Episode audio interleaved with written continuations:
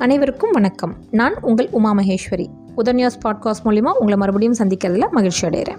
நாம் கேட்டுட்ருக்கிறது ஸ்ரீமத் வால்மீகி ராமாயணம். நேற்று அத்தியாயம் இருபத்தி ஒம்பது பார்த்தோம். தசரதர் மரணம் அடைஞ்சு அதுக்காக கைகைய நாட்டிலிருந்து பரதனை அழைச்சிட்டு வரதுக்காக போகிறாங்க ரொம்ப பெரிய பயணம் தாண்டி பரதன் அயோத்திக்குள்ளே நுழையிறாரு. அங்கே போய் அவர் கைகையை பார்க்குறாரு. இதில் நேற்று முடித்தோம் இன்றைக்கி கண்டினியூ பண்ணலாம். அத்தியாயம் முப்பது. பரதா மனதை தேற்றிக்கொள். ராஜ்யத்தை ஆள்பவன் உணர்ச்சி வசப்படக்கூடாது. அரச குடத்தில் குடும்பத்தில் பிறந்தவன் அதிர்ந்து போய் அழக்கூடாது. ஸ்ரீ ராமச்சந்திரமூர்த்திக்கும் தசரதருக்கு ஈமைக்கிரியை ஈமைக்கிரியை செய்கின்ற பாக்கியம் கிடைக்கவில்லை. அது உன்னிடம்தான் இருக்கிறது. கவலைப்பட வேண்டாம். என்னுடைய ஆசைப்படி நான் கேட்ட இரண்டு வரங்கள் படி பரதனான உனக்கு இளவரசு பட்டம் கட்ட வேண்டும் என்றும் ராமன் இந்த விஷயத்திற்கு இடைஞ்சல் செய்யாமல் வனம் போக வேண்டும் என்று கோரிக்கை வைத்தேன். முதலில் மறுத்த உன் தந்தை பிறகு வாக்கு பிசகாதவராக தன்னை நிறைவேற்றிக் கொள்ள இந்த வரங்களை தருவதாக சொன்னார். ராமரிடம் நான் இந்த விஷயத்தை தெரிவித்தேன். ராமன் வனத்திற்கு போக சித்தமானான். அவனோடு அவன் மனைவி ஜானகியும் போவேன் என்று சொல்ல அவளையும் அழைத்து கொண்டான். ராமனை விட்டு பிரியாத லக்ஷ்மணன் அவர்களோடு சேர்ந்து கொண்டான். எனவே மர உரி தரித்து தேரில் ஏறி சுமந்திரர் மூலம் வனத்திற்கு கொண்டு போகப்பட்டார்கள். அயோத்தியாவிலிருந்து வெகு தூரம் போய் கங்கையை கடந்து வனத்திற்குள் புகுந்து விட்டார்கள். பரத்வாஜருடைய ஆசிரமத்தை தாண்டி போய்க் கொண்டிருக்கிறார்கள் என்று கேள்விப்பட்டேன். பரதா என்னால் உனக்கு இந்த ராஜ்யம் கொடுக்கப்பட்டது. என் மகனான உன்னை உச்சாணி கிளையில் வைத்து பார்க்க வேண்டும் என்ற ஆசையினால் இந்த வரங்கள் எனக்கு தரப்பட்டன. பரதா பதட்டம் அடையாதே. நடக்கக்கூடாதது நடந்துவிட்டது என்று பதறாதே. என்ன நடக்க வேண்டுமோ அது நன்றாகத்தான் நடந்தது. ராமனுக்கு எந்த விதத்திலும் குறைவுள்ளவன் அல்ல நீ. இந்த அரசாட்சியை ஏற்றுக்கொள். இளவரசு பட்டம் இல்லாமல் நேரடியாக அரசனாக மாறிவிடு. அந்த சௌகரியங்களை இறைவன் உனக்கு கொடுத்திருக்கிறான் என்று சொல்ல பரதன் நெஞ்சு பதற அவளை நோக்கி சீறினான். என்ன வரம் அது? எதற்கு ஸ்ரீராமர் வனம் போக வேண்டும்? நான் பட்டம் கட்ட வேண்டும் என்று அவர் வனம் போக வேண்டுமா? கேட்டிருந்தார். உள்ளங்கையில் கொடுத்திருப்பாரே. நான் கேட்டேனா? வாய் திறந்து கேட்பேனா? நெஞ்சு நிறைந்து கேட்பேனா? ஒரு நாளும் கேட்க மாட்டேனே. முன் பிறந்தவன் தானே ஆட்சி செய்ய வேண்டும்? அதுதானே ராஜ தர்மம் மூத்தவன் உயிரோடு இருக்க நான் ஆட்சி செய்வேன் என்று எப்படி முன் வருவேன் எப்படி அதர்மமாவேன்? என்ன பேய் புத்தி இது? உனக்கு என்ன பைத்தியம் பிடித்து விட்டதா?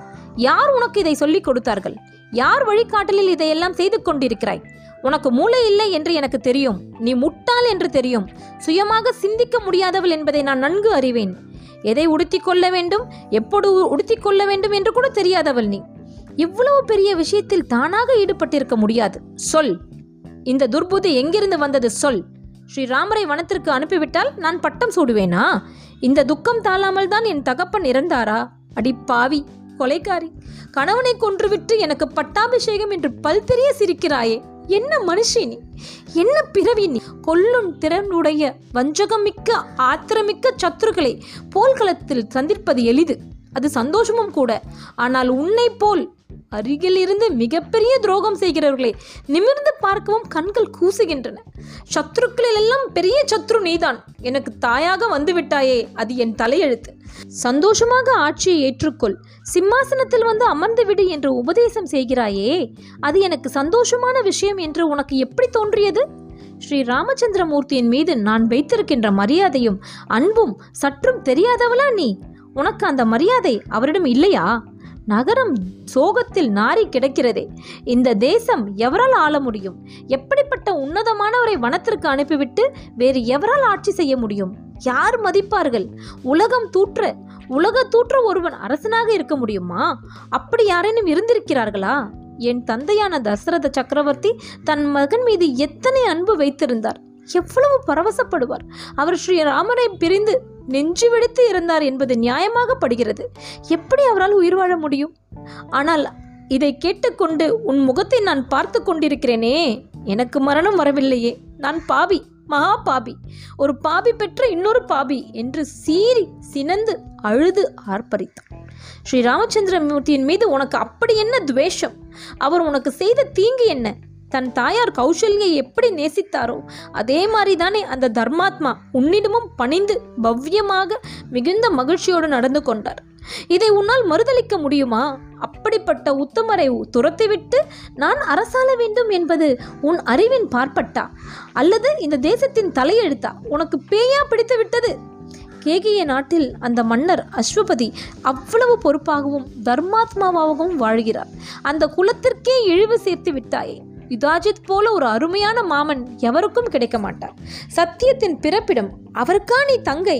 தசரதரின் மனைவி கௌசல்யை புருஷனை இழந்தவராக பிள்ளையை இழந்தவராக மாற்றியிருக்கிறாயே இந்த பாபம் வெறுமே விடுமா? அவர் அழுத கண்ணீர் உன்னை எரிக்காது போகுமா? அவர் உனக்கு செய்த தீங்கு என்ன? இப்பேற்பட்ட வன்மத்தை எத்தனை நாளாய் நெஞ்சில் வைத்திருந்தாய்? நீ என்ன நினைக்கிறாயோ அதற்கு மாறுபான ஒரு க மாறுபாடான ஒரு காரியத்தை நான் செய்ய போகிறேன். இப்பொழுதே போய் ஸ்ரீராமரை பின்தொடர்ந்து அவரை மீண்டும் அழைத்து வந்து இந்த தேசத்தின் அவர் ஆட்சி செய்யும்படி கேட்கப் போகிறேன். எனக்கு இந்த தேசம் வேண்டாம். நான் பட்டாபிஷேகம் செய்து கொள்ள மாட்டேன். நான் அரசனாக இருக்க மாட்டேன் என்று தெல்ல தெளிவாக சொல்லிவிடுவேன். இது சத்தியம் என்று உரத்த குரலில் கத்தினான். தள்ளாடினான். முன்னும் பின்னும் அலைந்தான். கௌசல்யை என்னால் பார்க்க முடியாதே என்று கதறினான். பார்த்து மனம் தேர்வதற்கு அனைத்து ஆறுதல் சொல்வதற்கு ஸ்ரீ ராமச்சந்திரமூர்த்தி இல்லையே என்று தூண்களை தடவி கொண்டு கதறினான். ஆசனங்களில் சாய்ந்து அழுதான் எழுந்து நின்றான் முன்னும் பின்னும் நடந்தான். கைகேயி என்ற தாயின் பெயரை சொல்லி கூப்பிட்டு அருகே போனான். உனக்கு ஒரு கதை தெரியுமா? காமதேனு வானத்திலிருந்து கீழே பார்க்க இரண்டு காளைகளை ஒரு உழவன் அடித்து ஒட்டி உழுது கொண்டிருந்தான். அந்த தேசத்தில் மழை இல்லை பசுக்களுக்கு நல்ல உணவு இல்லை வேலை பலுவோ மிக அதிகம். மாடுகள் அடி தாங்காமல் துவண்டன சரிந்து விழுந்தன. அவைகள் ஊசியால் குத்தப்பட்டு எழுப்பப்பட்டு சவுக்கால் விலாரப்பட்டு மறுபடியும் முழுவதற்கு துரத்தப்பட்டன. வானத்திலிருந்து இதை பார்த்த காமதேனு கண்ணீர் விட்டாள். அந்த கண்ணீர் கீழே விழுந்தது. பூமியின் மீது பறந்து கொண்டிருந்த இந்திரன் மீது அந்த இரண்டு துளியும் விழுந்தது. அதை தடவி பார்த்த இந்திரன் இது காமதேவன் காமதேனுவின் கண்ணீர் போல் இருக்கிறதே அத்தனை வாசனை இருக்கிறதே என்று சொல்லி மேலே பார்க்க காமதேனு நின்றிருந்தது. அருகே போய் காமதேனுவை வணங்கி உனக்கு என்ன துக்கம்? தேவர்களாகிய எங்களுக்கு தான் பிரச்சனைகள் எல்லாம் நிறைந்த துக்கம். உனக்கும் உண்டா? என்ன காரணம்? எதுக்காக அழுது கொண்டிருக்கிறாய் என்று கேட்டான். காமதேனு சுட்டி காட்டியது அங்கே என் சந்ததி என் பிள்ளைகள் இரண்டு காளைகள் இருக்கிறார்கள் அடிப்படுகிறார்கள் உணவின்றி தவிக்கிறார்கள் எலும்பும் தோலுமாய் இருக்கிறார்கள் சித்திரவதை சித்திரவதைப்படுகிறார்கள். இதை பார்த்து என்னால் பொறுத்து கொள்ள முடியவில்லை அழுதேன் என்று சொல்லிற்று. ஆயிரக்கணக்கான பிள்ளைகளை உடைய காமதேனு எங்கோ இரண்டு காளைகள் நகர்ந்து அடிபட்டு அழுவதற்கு வருத்தப்பட்டு கண்ணீர் விடுகிறது என்றால் கௌஷல்யை எப்படி அழுதிருப்பாள் கைகேயி? அது ஏன் புரியவில்லை உனக்கு? வால்மீகியின் கவிதை திறன் படிக்க படிக்க மனம் பெரிய நிறைவடைகிறது. ஒரு துக்கத்தை என்னவித வசனங்களால் சொன்னால் அது சரியாக படிப்பவர் மனதில் தைக்குமோ? எந்த கதையை எப்பொழுது சொன்னால் அது மிக ஏற்புடையதாக இருக்குமோ? அது அந்த ஆழ்நிலையின் தகிப்பை சொல்லுமோ? அதை சொல்வதில் வால்மீகி மிகவும் சிறந்தவர். லட்சக்கணக்கான குழந்தைகளை சந்ததிகளையுடைய காமதேனு அங்கே நடுவே துயரப்படும் இரண்டு காடைகள் காளைகளுக்காக அழுகிறாள் என்பது தாய்மையின் மகத்துவத்தை சொல்வது. சுற்றி இருக்கிற அத்தனை காளைகளும் சௌக்கியமாக இருந்தாலும் எது வருத்தப்படுகிறதோ எது அடிப்படுகிறதோ அதை நோக்கிதான் தாயின் மனம் இருக்கும். ஒரே ஒரு குழந்தையை பெற்ற அந்த கௌசல்யை எப்படி தவித்திருப்பாள் என்பதை என்னால் உணரவே முடியவில்லை. நீ செய்த பாவத்தின் விளைவாக நகரத்து மக்கள் என்னை புறம் தள்ளுகிறார்கள். ஏளனமாக பார்க்கிறார்கள். போ போய் ஆட்சி செய் என்ற வார்த்தையை சொன்னாலும் சொல்லிவிடுவார்கள். அப்படிப்பட்ட அவமதிப்பை சகித்துக்கொண்டு என்னால் ஒரு காலம் இந்த ஆட்சியை ஏற்க முடியாது. நீ ஏன் இன்னும் உயிரோடு இருக்கிறாய்? நான் நெருப்பு மூட்ட சொல்கிறேன். உள்ளே குதித்து விடு கயிற்றில் கயிற்றை மாட்டிக்கொண்டு சுருக்கு போட்டுக்கொள். இல்லையேல் நீயும் தண்டக்காரியின் நோக்கி நடந்து போ. இங்கு உனக்கு என்ன வேலை? நான் கட்டளையிடுகிறேன். போ போ வனவாசம் போ என்று அவன் கழுத்தை பிடித்து தள்ளுவதற்கு முயன்றான். தன் கைகளை தானே மடக்கி இழுத்து கொண்டான். எப்பொழுது மறுபடியும் வந்து ஸ்ரீராமர் இந்த தேசத்தை ஆட்சி செய்கிறாரோ அப்பொழுதுதான் இந்த பாவம் நீங்க பெற்றவனாக ஆவேன். அப்பொழுதுதான் நிம்மதி உள்ளவனாக ஆவேன். நான் இந்த ஊருக்கு செல்ல போகிறேன். நான் இந்த அரசாட்சியை விரும்பியவன் அல்லன். என்னை கலந்து கொண்டு இந்த விஷயங்கள் நடைபெறவே இல்லை. இதற்கு நான் எந்த காரணகர்த்தாவும் இல்லை. இது என் பாவம் அல்ல. என் தாயின் திட்டமிடல். அயோத்தியைக்கு நுழையும் வரை ஸ்ரீ ராமபிரானும் அவர் மனைவி சீதாதேவியும் லட்சுமணரும் நாடு கடத்தப்பட்டார்கள். வனவசம் போய் போயிருக்கிறார்கள் என்று எனக்கு தெரியாது. இதை நகரத்து மக்களிடம் உறக்க சொல்லி என்னை உண்மையுள்ளனாக நான் நிரூபிப்பேன் என்று சொல்லிவிட்டு அலங்கோலமான தன் ஆடையை சரி செய்து கொண்டு போர்வையை போர்த்தி கொண்டு தன் தாயை திரும்பி பார்க்காமல் விடை பெறாமல் அந்த இடத்தை விட்டு வேகமாக படியிறங்கி கோசலையின் இடம் நோக்கி நகரத் துவங்கினான். பரதன் வந்துவிட்டான் என்ற செய்தி அந்த நக அந்த நேரம் நகரத்தின் எல்லா பக்கங்களிலும் அரண்மனையிலுள்ள எல்லோருக்கும் போய் சேர்ந்தது. இதை கேட்டதும் கோசலை சுமித்ரையோடு சேர்ந்து வா. நாம் போய் வருங்கால மன்னனை பார்க்கலாம் என்று கேலி சிரிப்பு சிரித்தவாறே கீழ் இறங்கினாள். தலை கலைந்து கண்களில் நீர் வழிந்த தடங்கள் இருந்து நடக்க முடியாமல் தள்ளாடி தோழிகளுடைய தோலை பிடித்துக்கொண்டு உடம்பில் வலு இல்லாதவளாக நடந்து வந்தாள்.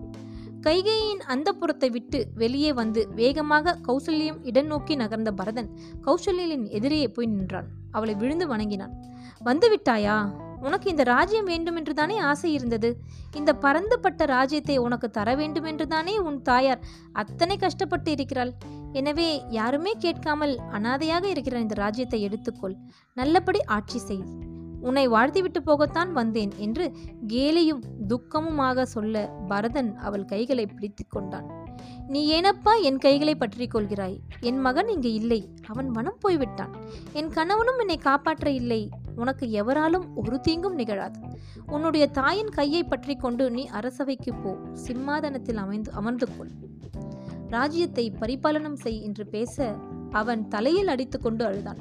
நான் நிரபராதி. இப்படிப்பட்ட விஷயங்கள் இங்கு நடக்கின்றன என்று எனக்கு நெல் முனையளவும் கூட தெரியாது. இப்படிப்பட்ட ஒரு திட்டம் என் தாயிடம் இருக்கிறது என்பதை நான் அறிந்ததே இல்லை. இது பற்றி நான் பேசியதே இல்லை. இது சத்தியம். எவருடைய விருப்பப்படி ஸ்ரீ ராமச்சந்திரமூர்த்தி வனம் போனாரோ அவர் குடும்பம் குலைந்து போகட்டும். எவருடைய விருப்பப்படி ஸ்ரீ ராமச்சந்திரமூர்த்தி தன் மனைவியோடும் தம்பியோடும் நாடு கடத்தப்பட்டாரோ அவர் ஆயுள் குறைந்து நோய் மிகுந்து தள்ளாடி வாழட்டும். ஆனந்தம் என்பதை அவர் அறியாது போகட்டும்.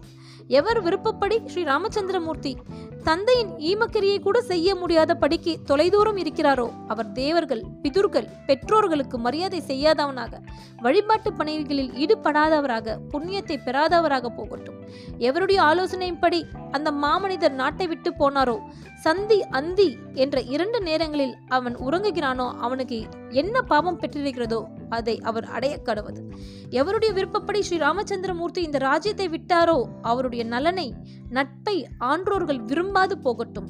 எந்தவித நல்ல குணமும் சூழாத துர்குணத்தோர் சூழ்ந்த வாழ்வாக அவருக்கு அமையட்டும் என்று பல்வேறு கடுமையான சாபங்களை இதற்கு காரணமாக இருந்தவன் பெறட்டும் என்று சொல்வதன் மூலம் இதில் எனக்கு ஒரு துளி கூட சம்பந்தமில்லை என்பதை பரதன் நிரூபித்தான். இப்படி கடுமையான சாபங்களை அவன் வரிசைப்படுத்துவதை கவனித்துவிட்டு கோசலை அவனை மெல்ல அணைத்து கொண்டாள். குழந்தாய் நீ மிக கடுமையான சாபங்களை செய்து எனக்கு சமாதானம் அளித்து விட்டாய்.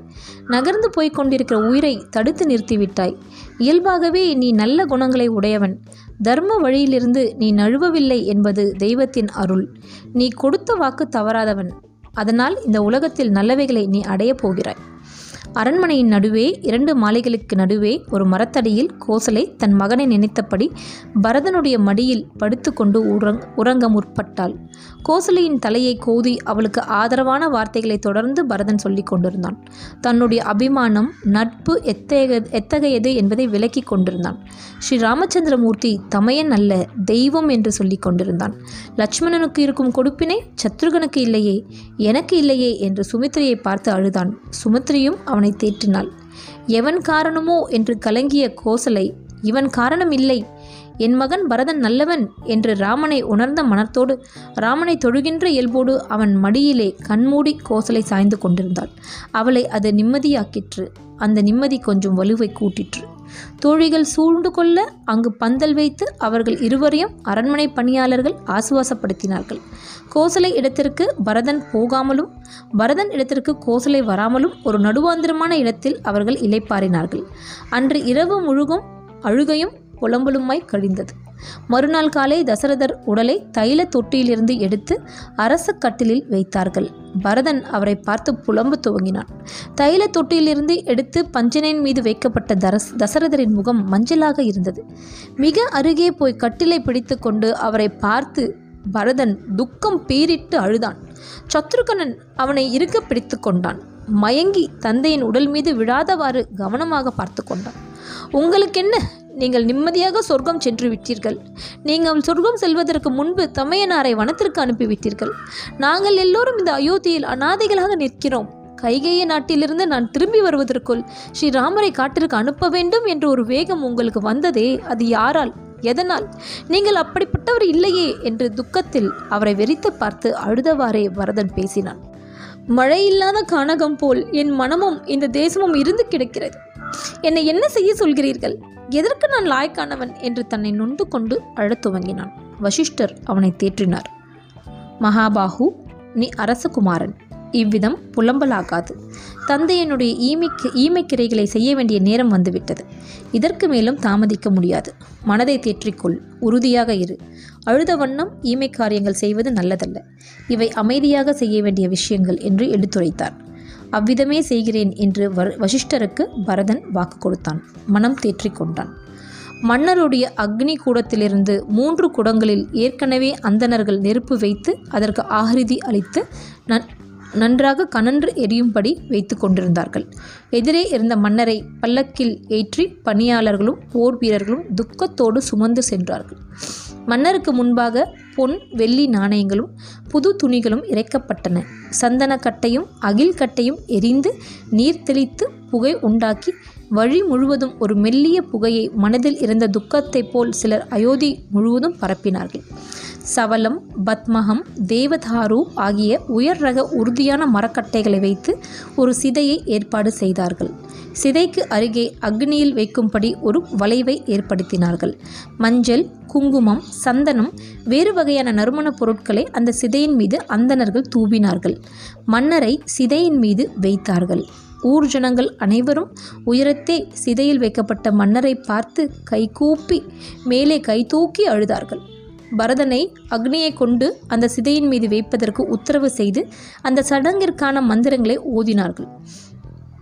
சாஸ்திர சம்பிரதாயப்படி வேத விற்பனர்கள் சாமகானம் செய்தார்கள். சிதை பற்றி கொண்டு எரிந்தது. சிதைக்கு அருகேயுள்ள அந்தணர்கள் நெருப்பு மூட்டினார்கள். காற்று வீசுவதால் சிதையினுள் காற்று புகழ்ந்து அக்னியை தூண்டிவிட்டது. குப்பென்று இரண்டு ஆள் உயரத்திற்கு சிதை பற்றி உயரே எழுந்தது. அரச குடும்ப குடும்பத்தினர் விலகி இறங்கி சரையூ நதிக்கரைக்கு போனதும் ஊர் மக்கள் விரைவாக சிதை வைக்கப்பட்ட இடத்தில் போய் நின்று அந்த சிதையை இடப்புறமாக சுற்றி நமஸ்கரித்து தாங்கள் கொண்டு வந்திருந்த வாசனை கட்டைகளை அந்த சிதையில் அடுக்கினார்கள். குடும்பத்தினர்களோடு சரையு நதிக்கரையில் இறங்கி பரதன் தலைமூழ்கினான். அழுதான் மங்கள சின்னங்களை கழற்றிவிட்டு அரசரின் மனைவியரும் நீராடினார்கள். தலையில் ஈர துணியை போட்டுக்கொண்டு கரை ஏறினார்கள் அந்த புறத்திற்கு வந்து தரையில் படுத்து பத்து நாள் இறப்பு தீற்று என்ற மரபை கடைபிடித்தார்கள் அந்த நாளில் செய்ய வேண்டிய காரியங்களை செய்தார்கள். அந்தணர்களுக்கும் பொதுமக்களுக்கும் நாணயங்களையும் பசுக்களையும் தானம் செய்தார்கள். விடியற் காலையில் பரதன் சிதைக்கு அருகே போய் சாம்பலாய் பூத்து கிடந்த தந்தலியின் தந்தையின் உடலை பார்த்து கதறி அழுதான். மகன்தான் ஒரு தாய்க்கு ஒரே ஆதரவு. அந்த தாயை விட்டுவிட்டு அவன் மகளை மகனை பிரிந்து வனத்திற்கு அனுப்பிவிட்டீர்கள். இப்பொழுது நீங்களும் இறந்து போனீர்கள். அந்த கௌசல்யா தேவியின் துயரத்தை யார் தணிப்பார்கள்? அது என்ன அளவில் இருக்கும்? என்று கதறினான். சிதை இன்னும் சூடு தணியாமல் இருந்தது. சிதை வைத்த இடத்திலிருந்து சிவந்த சாம்பலையும் எலும்பு நொறுங்கி போன எலும்பு கூட்டையும் பார்த்து அவன் மேலும் அழுதான். பரதனை தேற்ற முடியாமல் சத்ருகனனும் கதறத் துவங்கினான். மந்தரை என்ற விஷம் தோய்த்த கைகேயி என்ற அன்பு இஷ்வாக குலத்தை சிதறி தூற்றி நாசப்படுத்திவிட்டது. உருத்தெழியாமல் அழித்துவிட்டது. பாராட்டி சீராட்டி வளர்க்கப்பட்ட செல்லப்பிள்ளை பரதன். அவனை நிர்கதியாக விட்டுவிட்டீர்கள். எது வேண்டுமானாலும் ஓடிப்போய் தந்தையை கேட்கின்ற ஒரு குதூகலம் எங்களுக்கு இருந்தது. நாங்கள் கைகையே நாட்டிற்கு கிளம்பும் வரை இருந்தது. இப்பொழுது அந்த குதூகலம் இல்லையே. எங்கள் தந்தை இல்லையே என்று கைவிரித்து அழுதான்.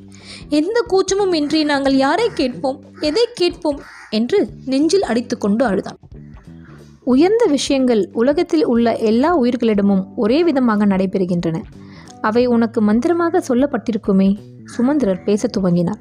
பசி தாகம் சோகம் மோகம் மூப்பு மரணம் எல்லா பிராணிகளுக்கும் சமமாக இருக்கின்றன. எனவே தவிர்க்க முடியாத இந்த விஷயங்களை புரிந்து கொண்டு அமைதியாக மேற்கொண்டு செயல்பட வேண்டும்.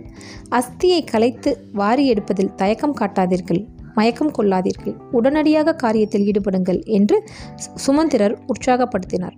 மற்ற அமைச்சர்களும் தூண்டிவிட பரத சத்ருகணர்கள் சூடு மிகுந்த அந்த அஸ்தியை மிக கவனமாக சேகரித்தார்கள். அஸ்தியை பார்த்ததும் சத்ருகணனுக்கு இவ்வளவுதானா? இதுதானா என் தந்தை? என்கின்ற துக்கம் மேலிட்டது. மிகுந்த தர்மசாலி எல்லா தர்மங்களையும் அறிந்தவர் பொறுமைசாலி இவர் ஒரு சாதாரண பெண்ணால் வஞ்சிக்கப்பட்டிருக்கிறாரே. எந்த விதமான எதிர்ப்பும் இன்றி தந்தையின் க தந்தையின் கட்டளையை ஏற்று வனம் போனாரே. இது என்ன காரணம்? லட்சுமணன் என்று ஒருவன் இருந்தானே அவன் எங்கே போனான்?